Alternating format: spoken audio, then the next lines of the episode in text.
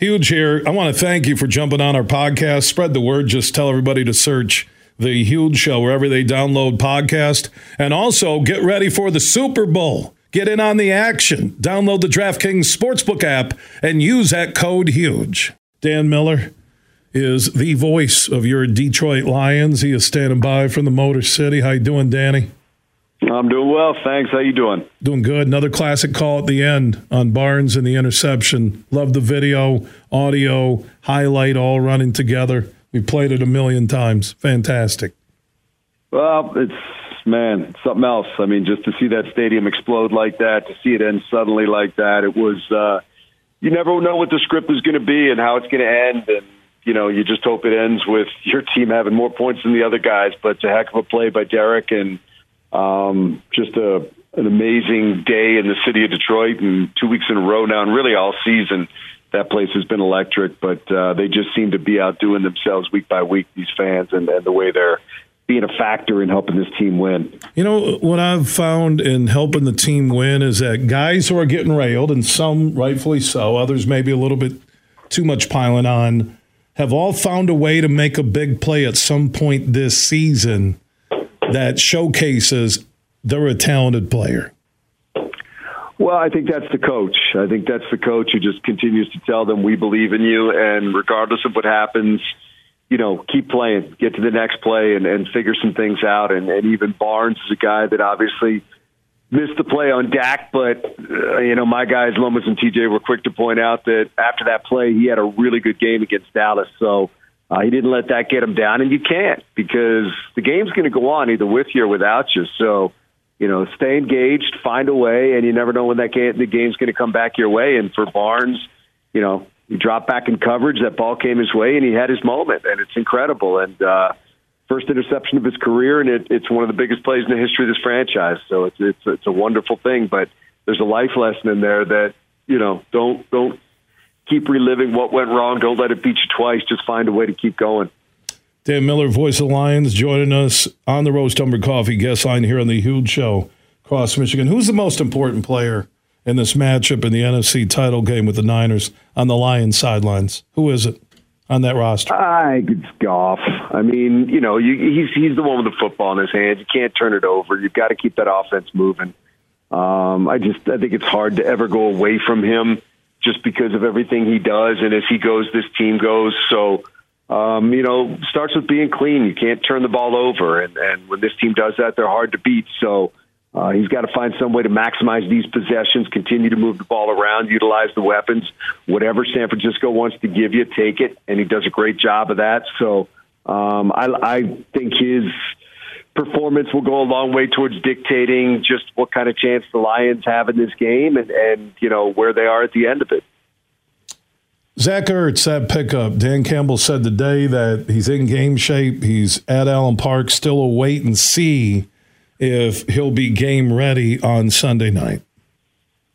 Yeah, I mean, we'll see. I mean, obviously, LaPorta is going to be the tight end in there that's going to catch a lot of footballs. I don't know what kind of role they could carve out for Zach Ertz in three, four days of practice and, and, you know, meeting rooms and things like that. He's, he's obviously been there and played at a high level and played in big games and, and things like that. But there's a trust factor there that, you know, he goes the wrong way at the wrong time. And you have a misplay, it could be very costly. So, um, whether or not they come up with a small package of plays that would work for him or, they just say, you know what, we're going to go ahead and, and continue with the guys that we have, but we we like the fact that we have some better insurance here.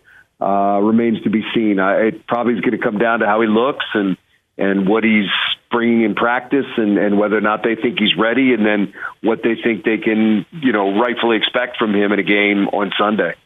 I think the most important name on the Niners sidelines is Deebo Samuel. Uh, how much will he be healed from the shoulder injury?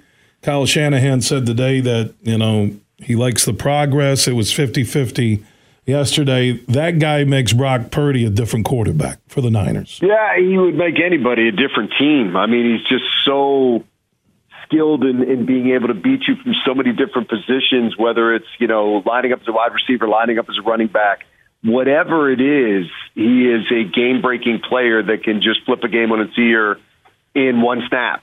So him being out there is obviously massive for the 49ers and exponentially ratchets up what the Lions have to worry about on defense as opposed to him not being out there. So, look, I anticipate the type of competitor and player he is.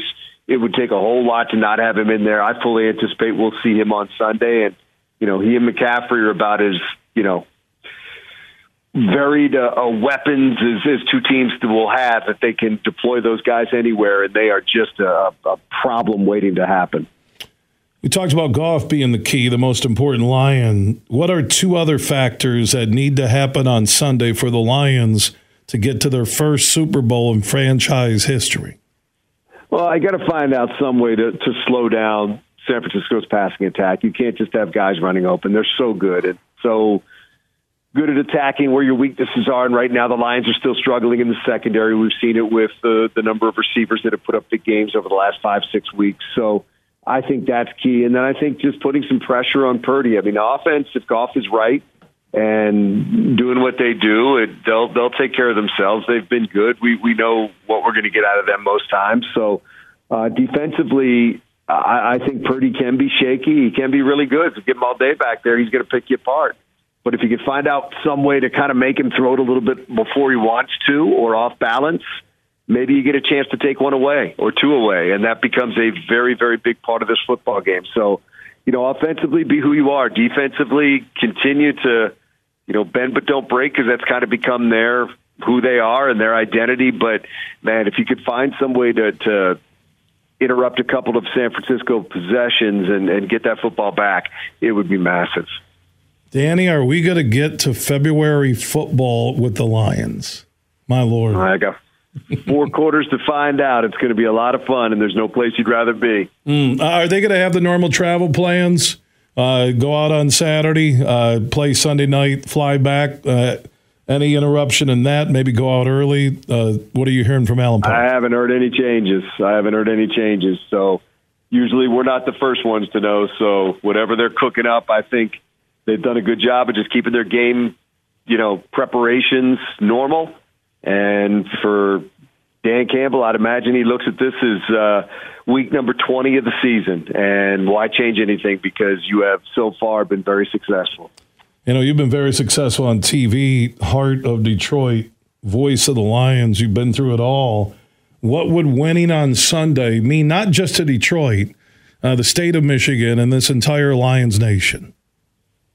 Oh my gosh! I mean, it's just it's it's everything they've dreamed of. It's it's everything they've questioned whether or not they would ever be able to see it. It's it's the answer to the question of of did this organization, you know, was it ever capable of getting there? And the answer is clearly yes.